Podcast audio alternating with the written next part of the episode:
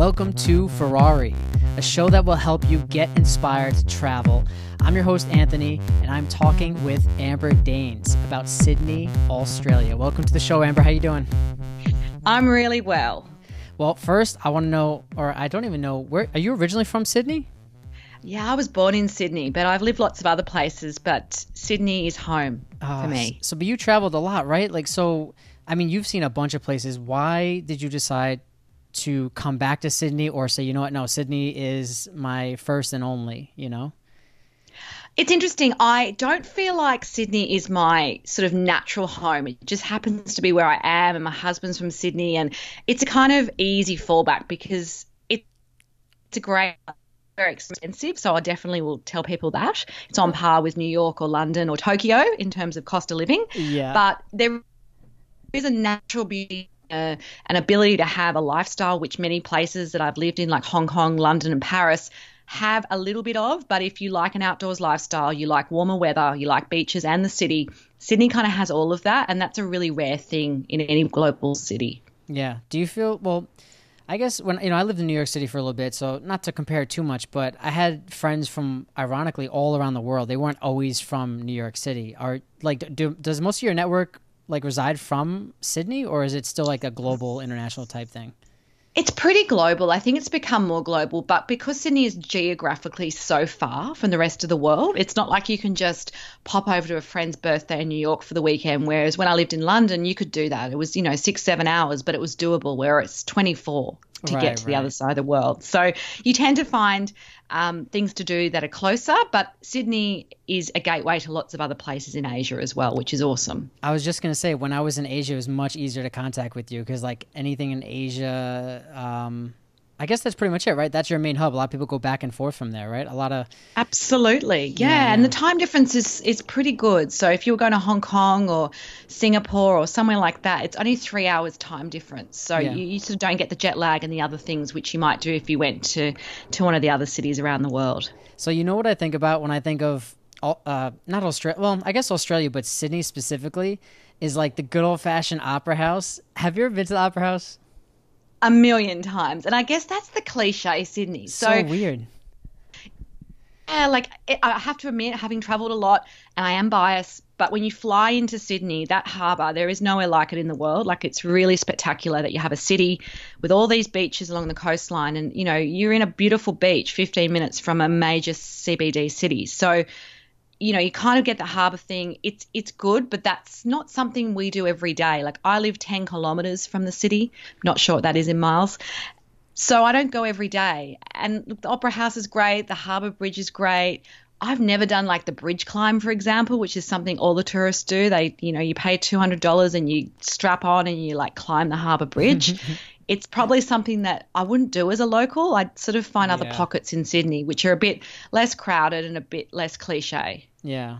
So I mean, because well, I mean, right away you talk because Opera House. I don't know. I don't. I would probably like check it out from the outside, but I would definitely check out beaches because I was checking out pictures online. The first thing that comes up is like blue, I think it's called Blue Mountains or something like that. I don't. Yeah, that's not. That's, that's not the beach, but Sydney. That's okay. not the beach, but it is accessible to something like that. And the Blue Mountains is like a heritage listed, mm. absolutely beautiful, spiritual kind of place for the indigenous people of this culture, and it is worth doing. There's lots of day trips you can do, and all that sort of typical unsurf and bronzed Aussies. That's kind of the cliche, if that makes sense. But there's so much more to Sydney than that, and I think if you have time to get out of those sort of pockets of, of the rocks and kind of the areas where all the tourists go and see you know the obvious side of Sydney. There's just a lot more to it. Yeah. So what beach? Like I guess you're not going to the mainstream beaches, or like what do you? Is there a certain beach? Well, maybe you don't want to give away your secrets now. I don't know. Oh no, I don't mind. I mean, I like I'm sort of this odd person that I like the beach when nobody else is there. So Sydney's probably not the best for that. It gets very busy in summer,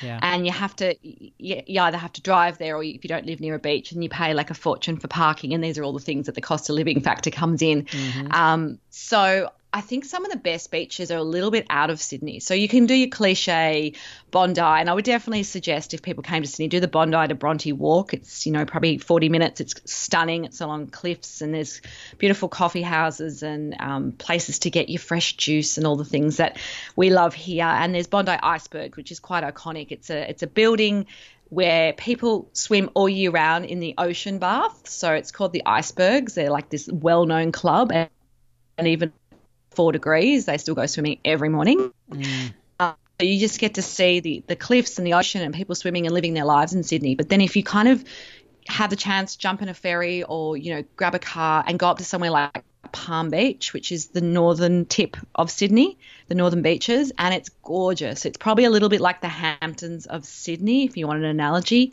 Um, there's a lot of fancy houses, but there's also like just really beautiful beaches with less people. Mm, that's so funny you say the Hamptons because I used to go out to a beach once in a while. It used to be like an hour and a half drive in Long Island, New York and it was sort of like private, but it was gorgeous. Like clearly, only like the richest people would go there, but it was sort of open to the public. So, if it's anything like that, that sounds incredible.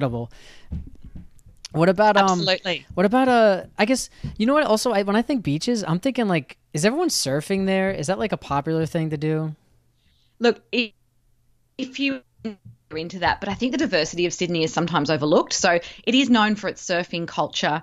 We've produced some world class male and female surfers who've gone on to of status, but not everyone surfs. I've never been on a surfboard in my life. Like I keep thinking I might do that one day, but no. I think some people into the surf beaches. There's also harbour beaches, which are great when you've got kids. So, like Camp Cove, Nielsen Bay, Milk Beach is a little tip I'll give you. It's absolutely beautiful. And it's in the eastern suburbs of Sydney, so a pretty fancy part of Sydney, but it's really sheltered, so there's not big waves, you know, so you can take your kids and, and not worry they're going to get swept away in the surf, which is which is important when you've got small children. Yeah, and you know what too, because you know I have kids too, and one thing we like to do, I, we went to a animal sanctuary recently, just because like I don't like the whole like zoo vibe, but if is there anything that like people could just I mean, unless that's like the Blue Mountains or some sort of nature parks to see wild animals or something. Like I know koala bears or kangaroos. You know, like what people think is what's you know Australia's all about. I love so it. cliche, right? Oh yeah, I've got a pet kangaroo. Do you know? I tell you um, so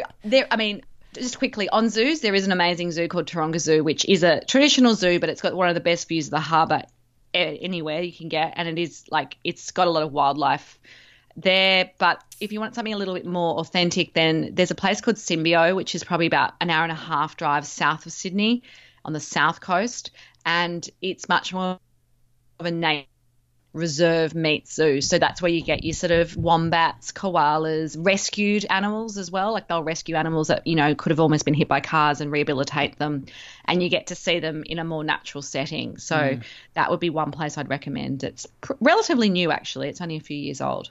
So originally, when you know my wife and I were doing some traveling in Thailand, we thought to stop off, uh, you know, in Sydney or not Sydney, but could have been Adelaide or something. And one, jo- I told my friend this one joke my friend made was, "Oh, don't forget to buy a like a jar of Vegemite. What is like what is that?"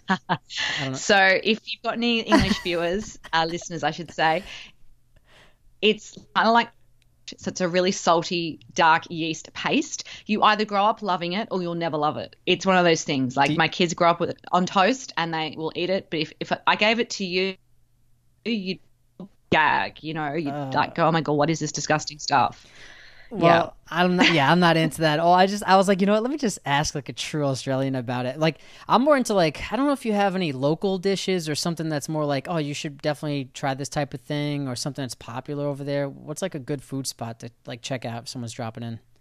we actually have some of the best food in the world at a great price. So even though everything else is expensive, real estate in Sydney, travel, everything else, we do have a really multicultural palette because our society, it's probably like the melting pot of New York, for example. We have people from Vietnam, from China, from, you know, everywhere in the world mm-hmm. who've come here and opened fantastic restaurants. So we don't really have a national food. Like, you know, some countries, it's like in Scotland, you'd have like haggis or, or you know, these definitely bangers and mash in England. Yeah. But for us, it's really about the palette across all cultures. So okay. some of the things we do really well is we've got amazing Thai food, amazing Vietnamese food, and there are pockets of communities that have set up restaurants. Like in Canley Vale is the best Vietnamese pho you'll ever have. Like it's and it's mm. like eight dollars, massive bowl, family owns it.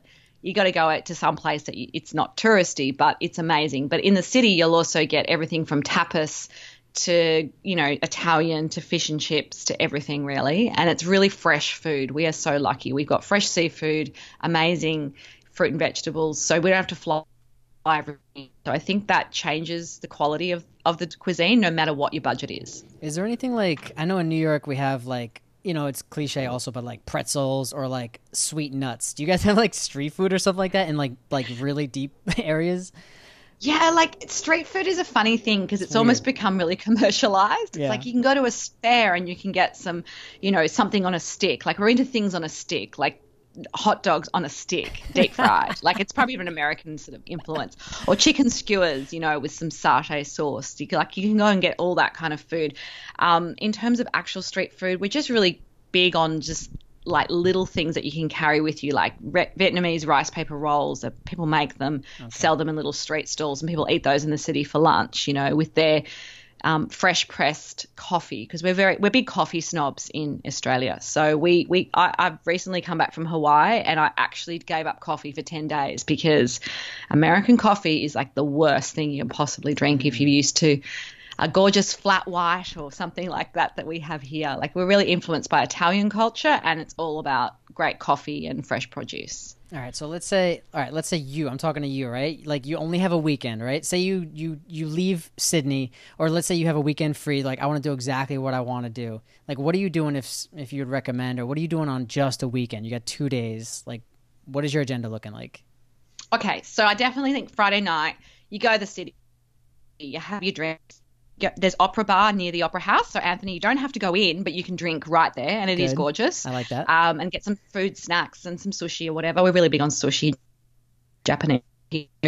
Then Saturday, I would recommend the Bondi to Bronte walk. So the one that I mentioned, get to see along the cliffs, cliffs, and then you can have breakfast. Um, we're really big about brunch here. Brunch is a thing. You know, we really like our morning food and some great coffee. And then I'd probably suggest if you're willing to be advanced, actually jump on a ferry and go maybe Taronga Zoo or Balmoral or Palm Beach and actually experience the waterways of Sydney. If you don't do that, you kind of miss the point of the city. And maybe have some lunch there, go for a swim if the fun to you. Saturday night, I would go to dinner somewhere. And Bondi Icebergs also has a fantastic, iconic restaurant. It is beautiful. It's literally on a cliff, and uh, you get waiters, with white gloves, and all that sort of stuff serving you beautiful food and drink martinis. Sunday, I would definitely suggest after all that eating and drinking, you might want to have a small sleep in, and perhaps jump on a train either uh, go and go to the south coast for the day and just experience a variety of the flora and fauna that you'll see see how people live that don't live in the city because um, it is very different. You've got these pockets of suburbia, and then you've got the city, and then you've got these kind of tree change places which are only an hour away, and it's like bushland and acreages, and people raise chickens, and it's it's really interesting to see the diversity. So I think that'd be a pretty packed weekend, but you could do it. Yeah, that's good. All right, cool. Thank you. That's a lot, man. You get so much powerful stuff. A lot of lot of nuggets. So, well, thank, Amber, seriously, thank you for taking a few minutes and coming on the show. Um, and anyone listening out there, go some go someplace you've never been before this year, and safe travels. Amber, thank you so much. That was awesome. Jeez, you know way too much. You seriously know way too much. That was just Well, that's what happens when you've been here for so loaded. Oh my gosh, you could have. You packed it all in like these punches. I was like, oh my gosh, I was afraid you were gonna ramble, but you just obviously speak so well. That's clearly what you do. So, anyway, former journalist. I know how to pack it into little sound bites yes, for you. seriously, you're. I was like, oh my gosh, did she pre-write this? Like, anyway, um, no, no, no. But I had thought about it. I did have some key points because I thought, you know, you're going to go, and I wanted to make sure that I didn't miss anything important. no, that's good. Well, thank you. Enjoy your morning. Go get some coffee. Cool. And I guess. Yeah, exactly. Sorry, flat white. All right. See you later. All right. See you. Bye.